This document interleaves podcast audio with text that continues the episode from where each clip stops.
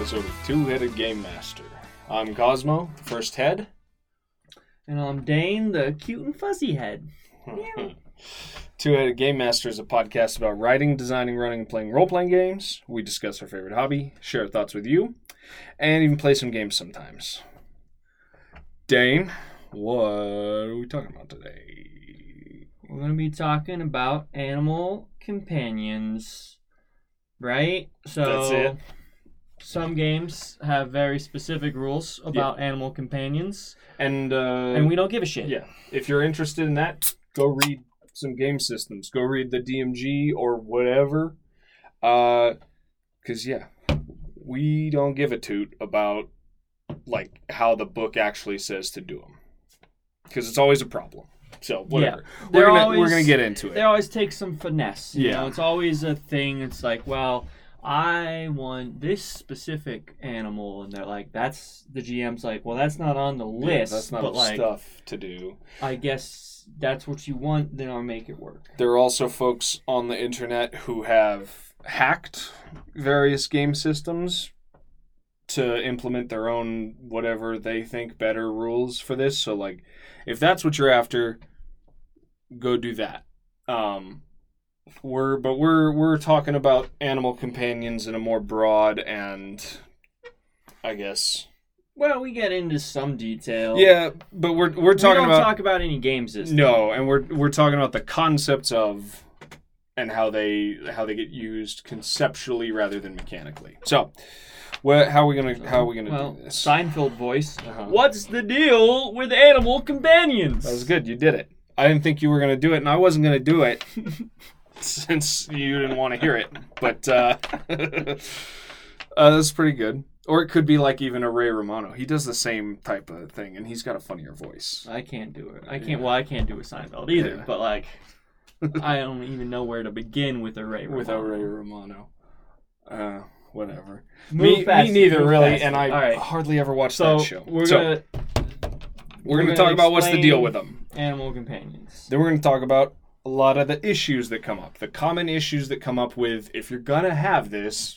What are you, what are you to need to think of? We're also going to address the issues as they come up, because as we said, this is not uh, like an in-depth analysis of how a game system implements animal companions. This is just quick and dirty how we would do them because we'd probably want you to have them, but we're not interested in reading a bunch of shit about how to do it the way someone else thinks is right. Then we're gonna do our RPG RPG philosophy recap. We're gonna we're gonna recap uh, an older episode where we talked about some broad philosophy on the hobby and bring it back to animal companions. Yeah, I mean, we're not gonna go far that far back. We talk about this all the time. We're gonna Yeah. con- we're gonna connect our role playing game philosophy with animal companions. With the thing we're talking about today. All right, Seinfeld. What's the deal? What's the deal? Well, you ever notice how um uh how players love to have pets and like familiars and animal companions and stuff? have you ever noticed that in RPG games? you know, I have noticed. um it's a common thing. That's the deal with it. A lot of people think it would be cool and there's there's some examples from fiction sometimes players latch onto or players just like in real life they have pets and they like that and they think cool a magical pet or uh, you know e- not even necessarily a magical anything just like cool to have a dog with you on an Mhm. adventure more um, more examples from fiction of that of like cool dogs being sidekicks or even the heroes of stories and players often think of stuff like that and they're like could i have this? It would be cool if my character did this. If you're new to pen and paper role playing you still might have already experienced it but don't worry it's not going to take very long before someone at your table is like hey wouldn't it be cool if i had a like a pet hawk or whatever? Something like that's going to happen. It happens all the time they're also tricky though Yeah, I mean, like they can range from, oh, I have a pet dog that follows me around and doesn't really do anything, to, I have a pet bear who attacks with me and Yeah. fights all of my battles. Right? So animal companions have a wide range. They're not just, you know, a, a familiar or uh, a cutesy little hmm um, uh, But they could also be that too within Oh, yeah, yeah, the yeah. range. They but could they're be not like one or the other. a They purely be, magical they thing. can be anything. Yeah. right? And we're talking, I guess, we're talking very all, all encompassingly. We're including like a tattoo of a bug that can turn into a real bug and be your spy. But we're also including like just a pet dog.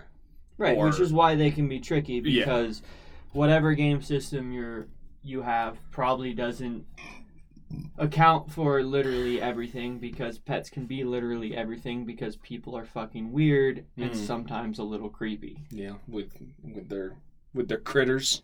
with their critters and fetishes and whatever. No judgment, but just saying like your book's probably not going to cover it.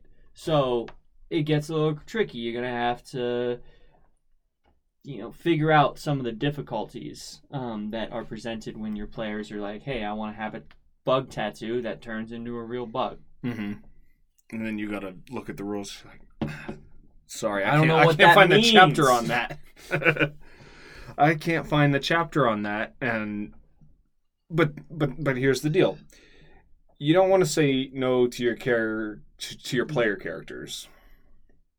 Sometimes you do, and sometimes it's Well, important to. You know, sometimes they just can't have that as a pet Right. We've we've But- we've pushed back against the idea that like you know a good GM should never say no. You, you should say no all the time, but you should always lead that back into what is actually appropriate. But you don't like to stifle during character creation. because because pets can play an important part of backstory and character development too so like maybe player is a big old asshole and then they find a little dog that just like you know wants to be loved and then it's like who rescued who right Mhm. you know you get into that situation i think there was also supposed to be a whom in that sentence but i said who twice Who because rescued become ungovernable Hmm. fuck grammar Whom has been ungovernable since it entered the English language because it's just out there doing whatever and nobody knows what the fuck to do with it, and you can't put it in jail. It keeps getting out.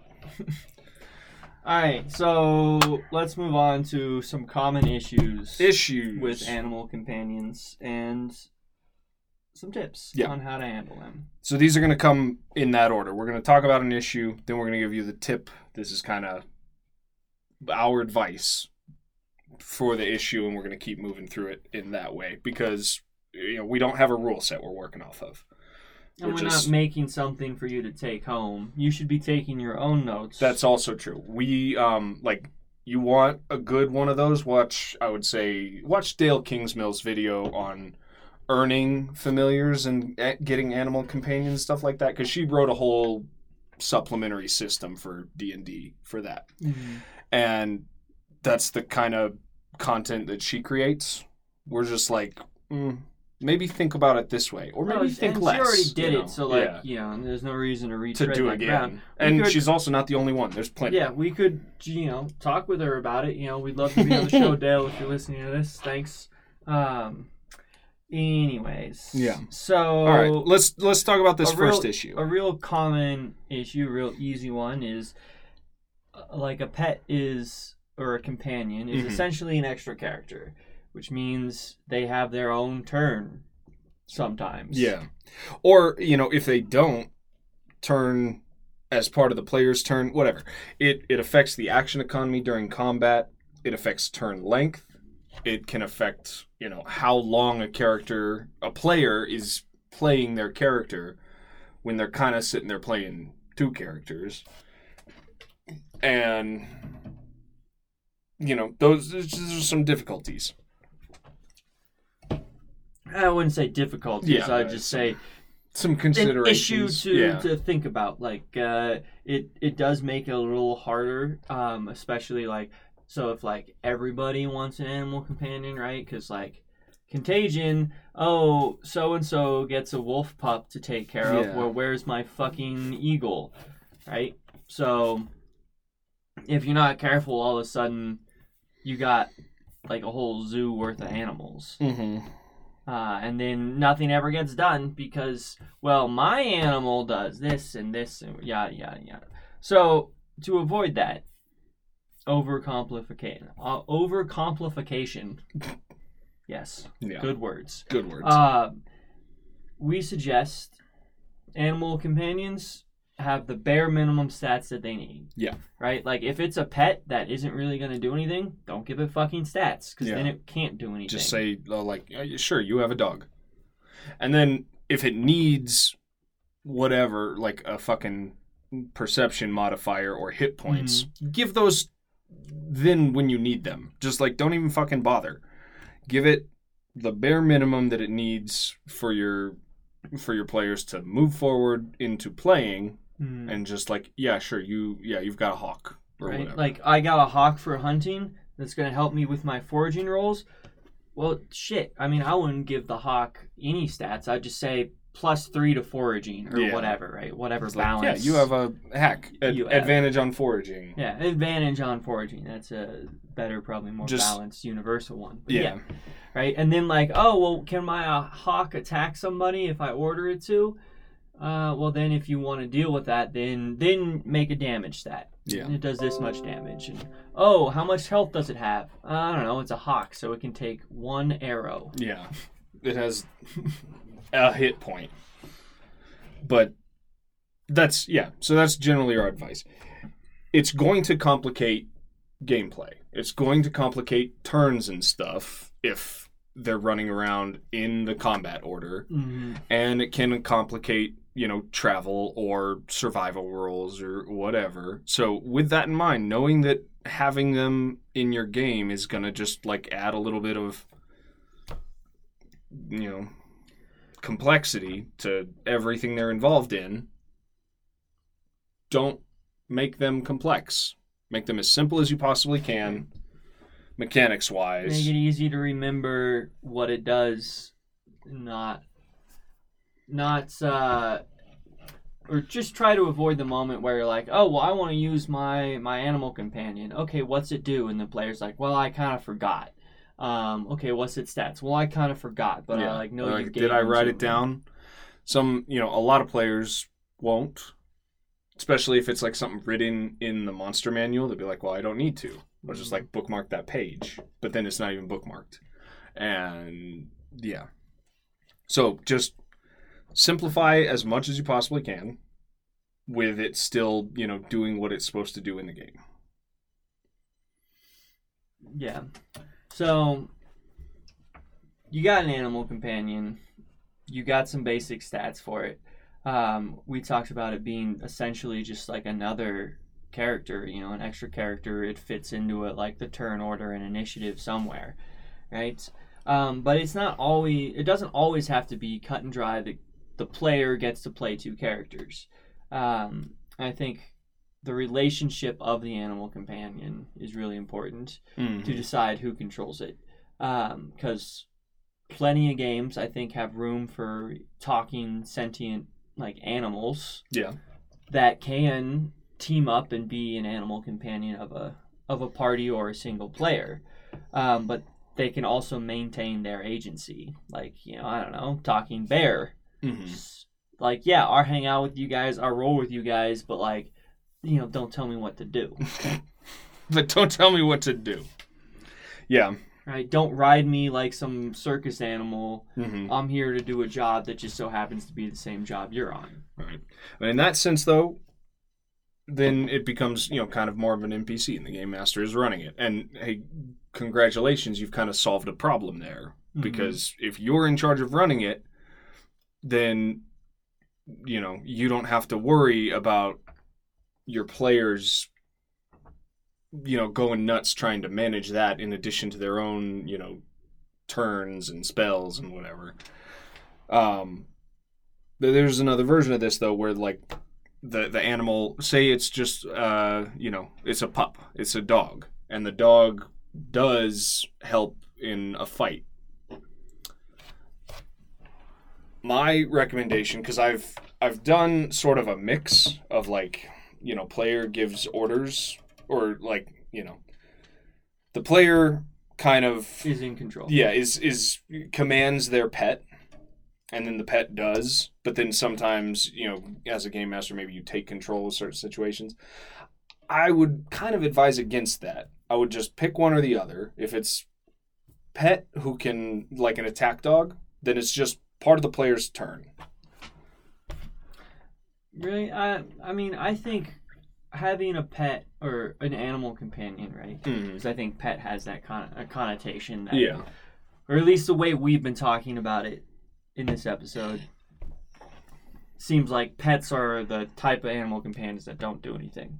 So, okay have- yeah i guess there's, an animal some companion- semantic if you have an animal things. companion, I think it's a great way to, as a game master, to kind of mm, give a little extra exposition. So, like, you know, I wouldn't say, oh, choose to take control of it or to leave it alone. I think there are times when you can leave it alone and let the player deal with it. And like maybe in combat you just like let the player give it orders i guess and follow it out. so i think but like that's the good cutscene, advice yeah in a cutscene, like because then a take dog can like sniff something out and you Mhm. can use it as a storytelling device. But i think certainly in combat just like make it part of the player's turn. Yeah, like that the dog it gets a movement and an action and the action is probably bite.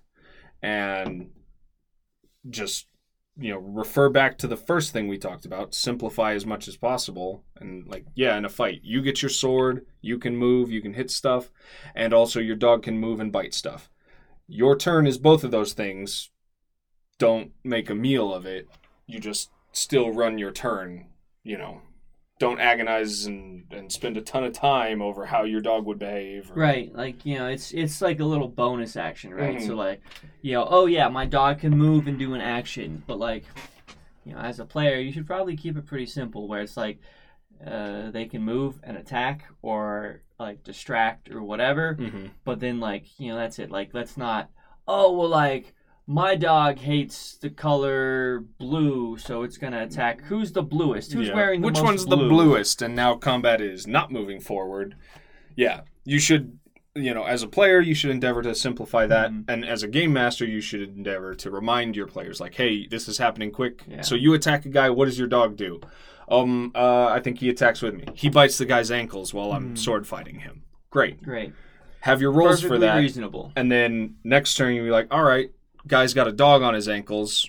He's not going to defend so well. Maybe disadvantage, whatever. You can play with that how you want, but like encourage that part to go quickly because it is, you know, it's it's no fun for that to become the whole thing. Yeah. Like, how is my dog going to behave in this situation? And also, the action should be you know, reasonable for that animal, right? Like a dog probably isn't going to go do some very, like, I don't know, dexterous pickpocketing. Mhm. Like, they might be able to pick something up off the ground or snatch somebody something from somebody's belt, but, like, they're not going to be able to, like, open a chest or, like, lockpick anything, Mhm. you know, unless, yeah, uh, okay. You're, you got me. There could be extenuating circumstances. Magic dog, it's smart, it's a cursed dog. I don't know.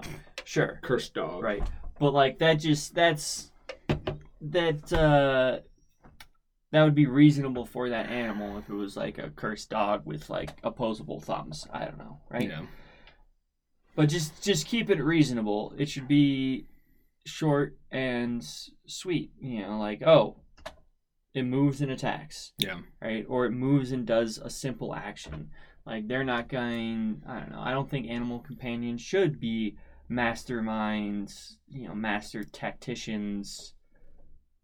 Right. It just doesn't make sense. And I mean that generally it doesn't make sense. Right. If There's, some you know, context whatever context or, or uh, exceptions to that, or like actually it works this way in my thing. That's fine. Um. Okay, so with these last two things, we got in, a little in the weeds, and we like it is a complicated idea, which is why we're talking about it. But I think we can simplify by going back to this issue, this issue of uh, like specific limitations and nature of the bond. That's probably like the first thing that you should hash out. And there's a ton of difference between like a magically linked familiar and just a dog. And you got to make sure your players know which is which. First of all, what they're asking for, and then yeah, which is which, and what's the difference? And they're like, oh, can I send my hawk ahead to scout? Well, it's a hunting hawk Yeah. that hunts, so like it's not gonna come back and be like, yeah, I saw three people up there Right. behind that tree. I think like in that situation, I wouldn't even allow for the possibility of like, let me, can I animal handling super good? If I nat twenty my animal handling, can I like you know read his body language and know if there's like an ambush ahead? I'd just be like, no, because that's that's not information he's he doesn't communicate that way, and he doesn't pay attention to stuff like that. He just like catches your rabbit in the morning Hmm. if that's how you set him up. Now, if you set him up different with like a mind link or you know you have speak with animals, but even if you have speak with animals, an animal only understands things to a certain degree and can only communicate, you know, ideas within its frame of reference. So, clear limitations and a clearly uh, stated nature of the bond between the animal and the player character. That's Mhm. super important to have because it makes all the other stuff that we were waffling about like Yeah, it could go this way. the the actions of the you know what's what's within reason of this animal well you know you need the limitations first like what's your bond like Yeah. you know can you give them orders like pick up this specific thing Right.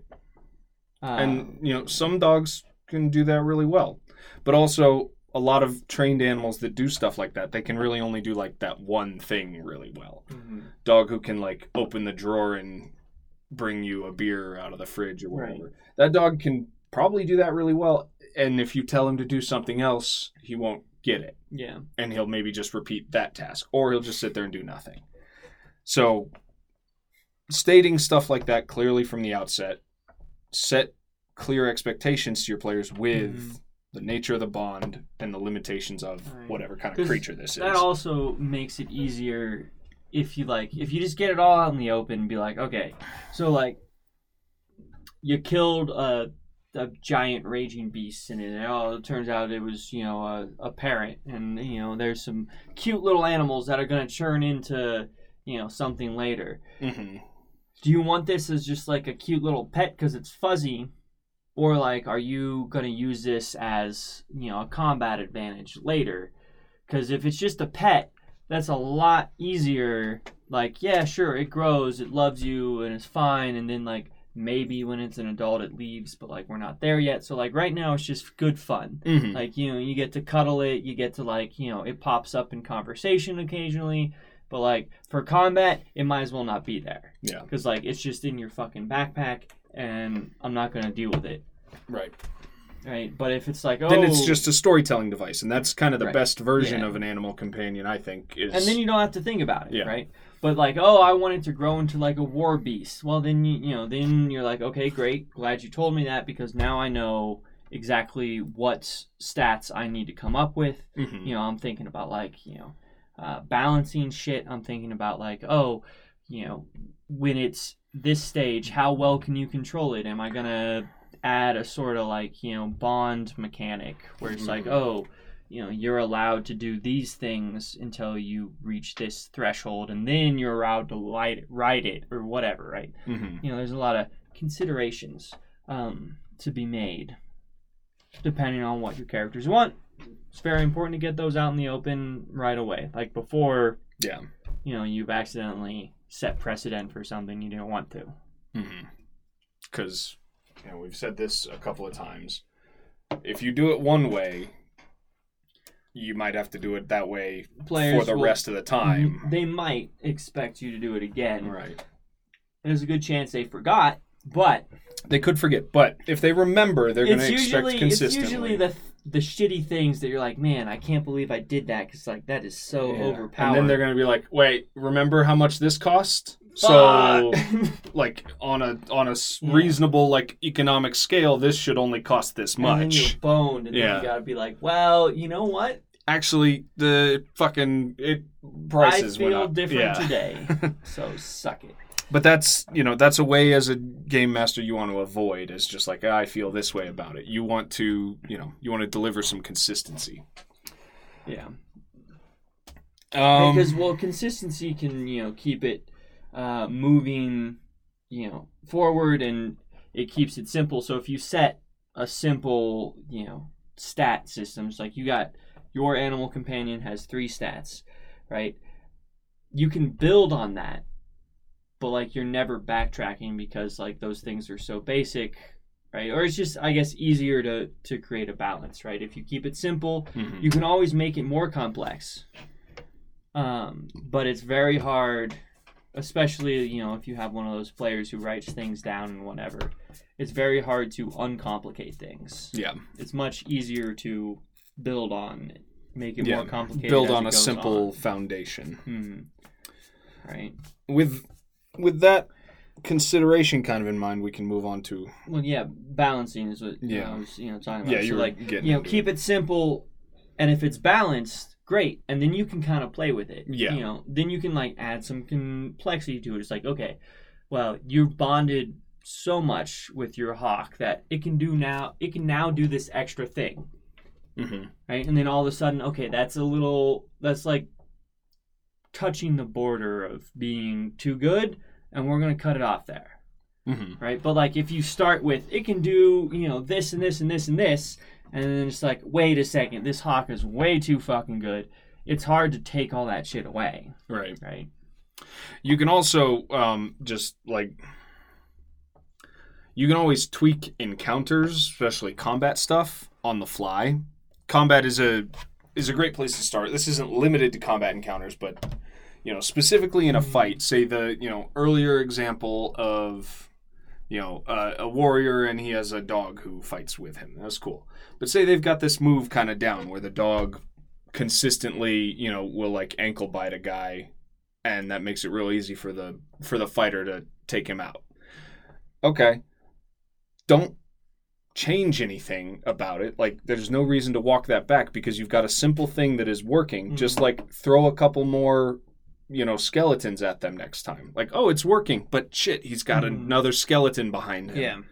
You know, don't don't worry about how you've set up the mechanics at that point because if something like that is happening you're like oh it's overbalancing my encounters just you know just throw an extra bad guy in there or something rather than worry about how you've set up the Yeah. the use of the animal And I mean, I would even say like just do it next time, because like, oh, I forgot that they had they had this animal, or Right. you know, maybe I forgot they had a fucking like uh, I don't know little fish in their pocket that they like carry around, and so like I had planned this whole like underwater part that was gonna be like super challenging, but like.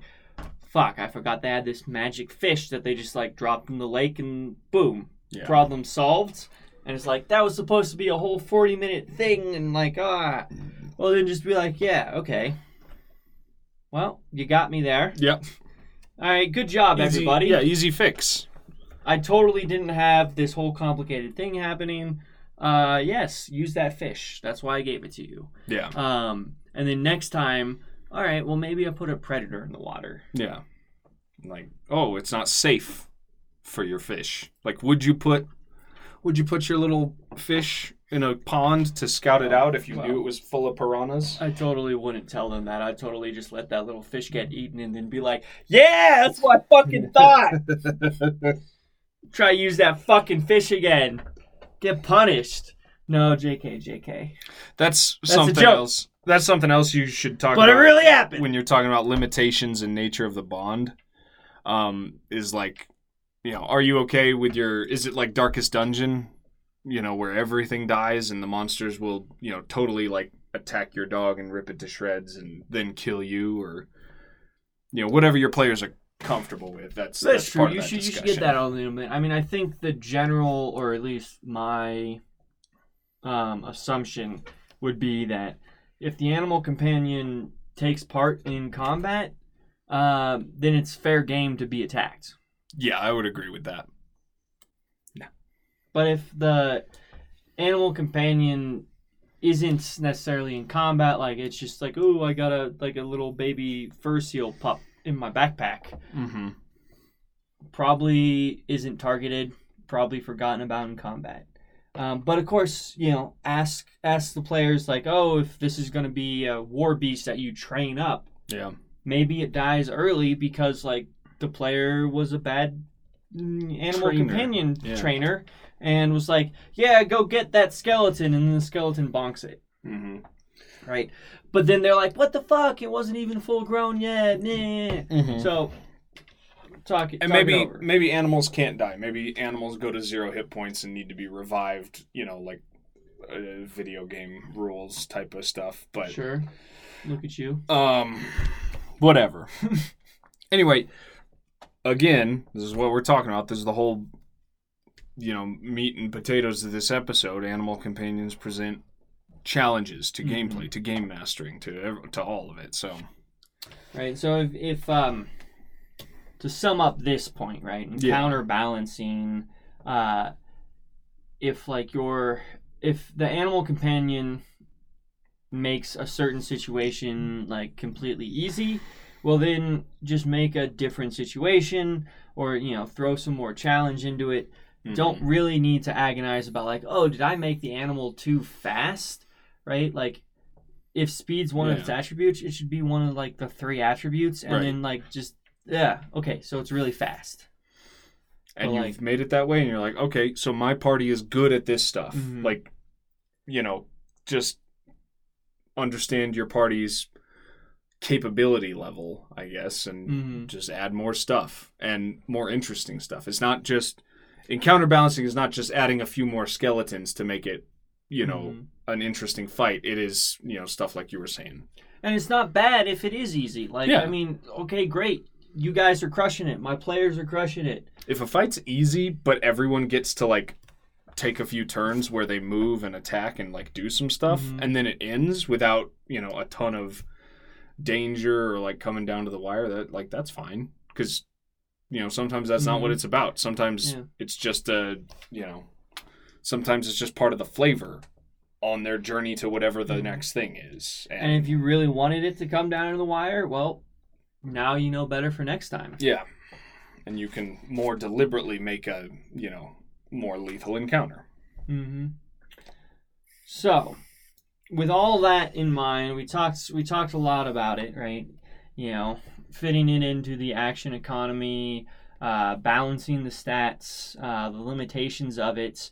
Um, it all kind of comes down, you know, with those things in mind, is like fitting it into the world, right? You know, there's a lot of we talked a lot about this um, already, but to say it explicitly, how does it fit in the world right like what is the bond is it a big wild beast that Mhm. they they met in the forest and like just like jived well can that big wild beast go into town with them Right. If like is that a reasonable thing? First of all, ask that. Like is it a reasonable thing for my, you know, hippie woodland guy with a bear friend? Uh, you know, maybe he's one of them skin changers Mhm. from a Song of Ice and Fire. Maybe there is like some magic where like he wouldn't be super ill behaved in town, but would the town let him come in? And if it is a world where that is allowed, like, yeah, your bear can come into town with you. We, he goes in the stables.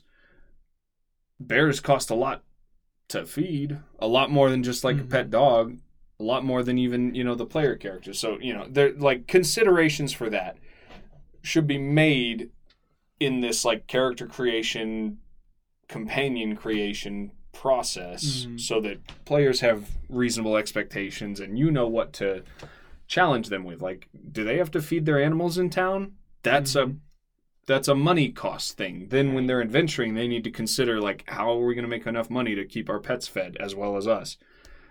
That how stuff fits into the world needs more consideration than just like oh wouldn't it be cool if I had a you know a leopard Mhm. who was like my sidekick. right because like you know where where is that leopard going to stay where how is it going to get fed are you just going to feed it people food like you know are you going to need a f- supply of fresh meat um you know there's there's a lot of nuances to having a pet and like especially like a big animal like you know a lot of people don't realize how expensive a fucking horse is Mm-hmm. and like, yeah, sure, we're in the modern day, and like, you know, they're a novelty, and there's not enough space. Like, I couldn't keep a horse at my house for sure.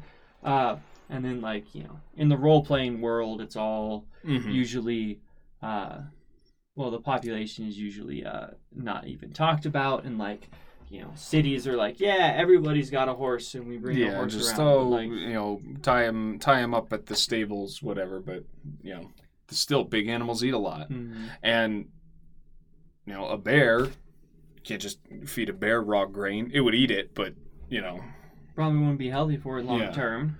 bears need other stuff to And, eat. like, or a leopard maybe- needs raw meat. Raw meat is usually like the Mhm. most expensive. Good meat, fresh meat. That's you know, peasants didn't eat a lot of that. Mostly grains. So, you know, where are you going to get that for your animals? Mhm. Considerations.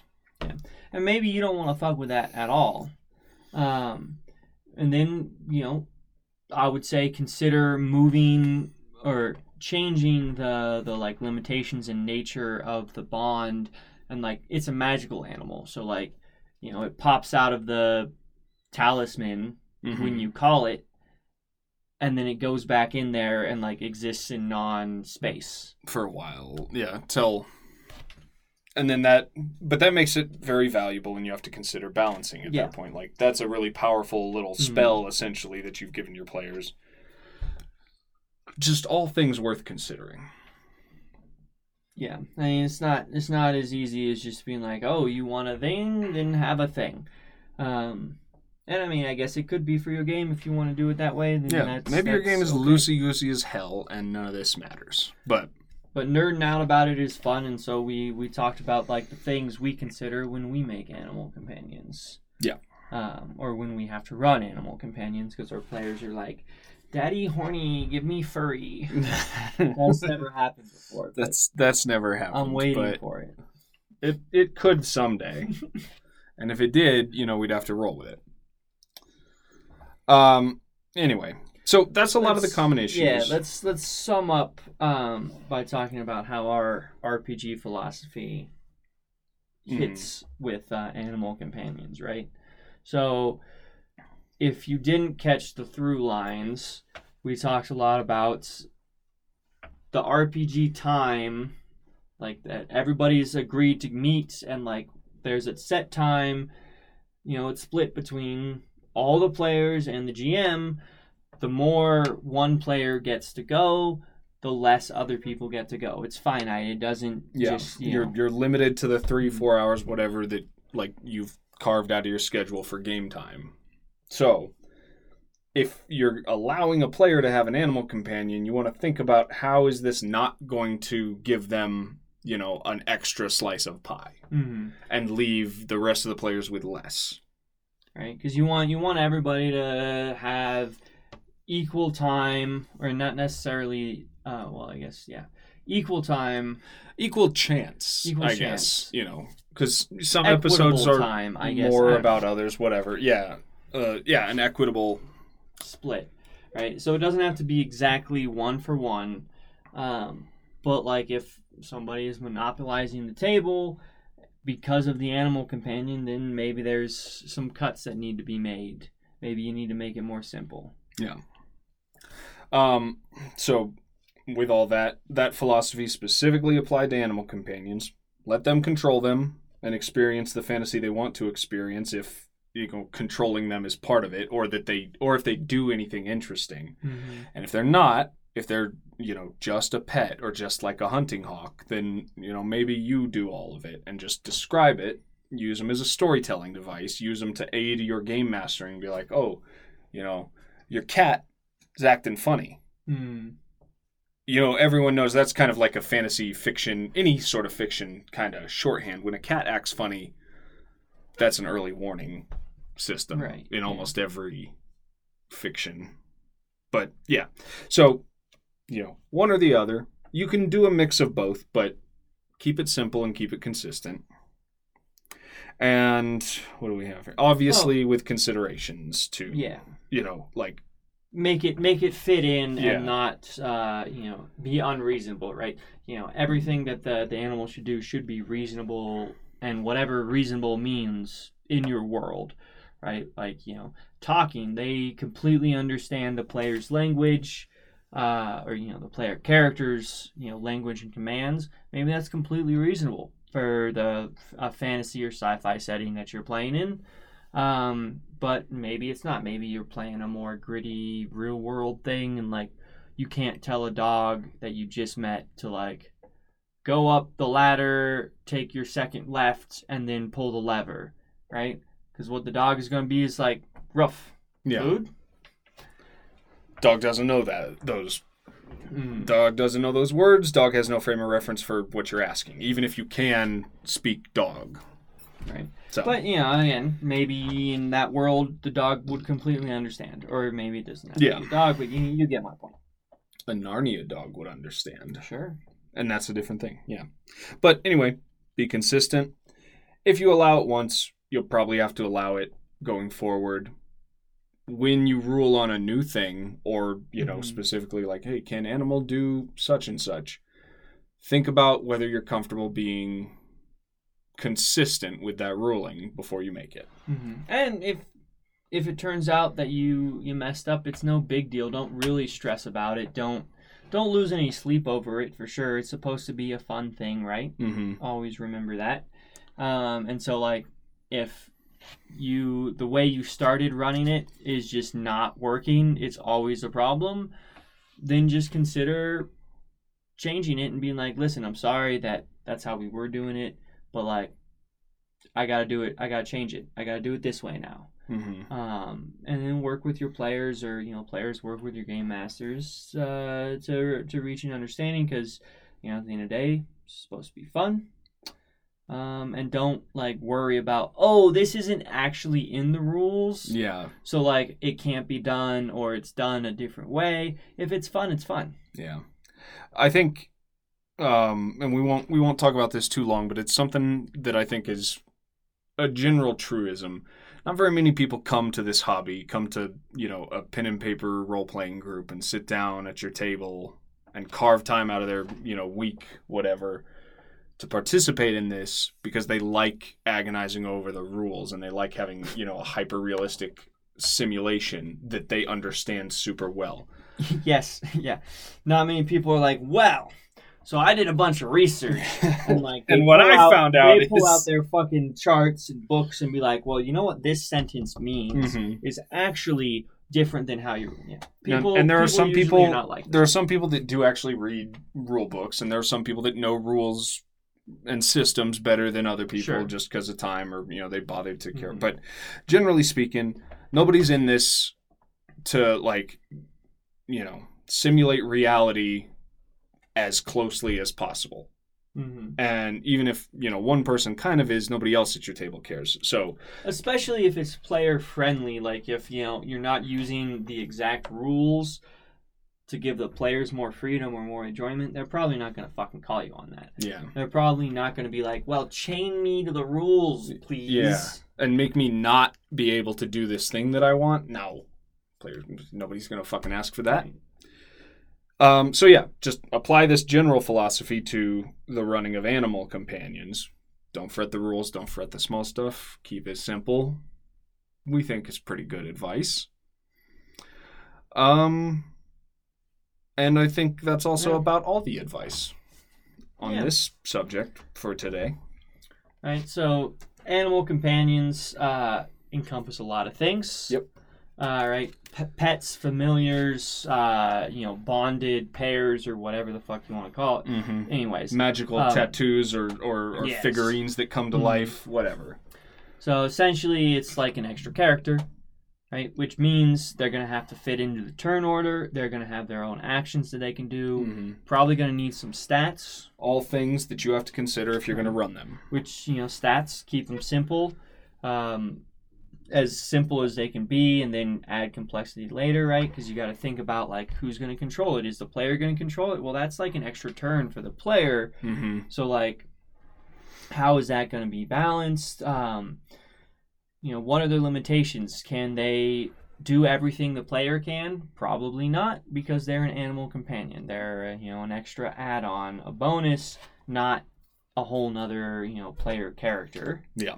um, they're supplementary. right because then that would just affect the whole encounter balancing you know like if they can do all the abilities a player can then Mm-hmm. you're running a party with a extra rather than running a party with you know a player that has an animal companion, like a ranger who has like, oh, I got a pet wolf that like does some very limited things, Right. right? Because that, and then, well, are you gonna take the next one? Uh, got a, I got I got a little lost in Yeah. the recap. Well, recapping. So, like, how does it fit in the world? Are they Oh, you yeah, know, yeah. a ranger with the ability to connect with animals? Uh, did they like? how are other people going to respond to it if they Mhm. see it? Can you Yeah. bring it into town? How are you going to feed it?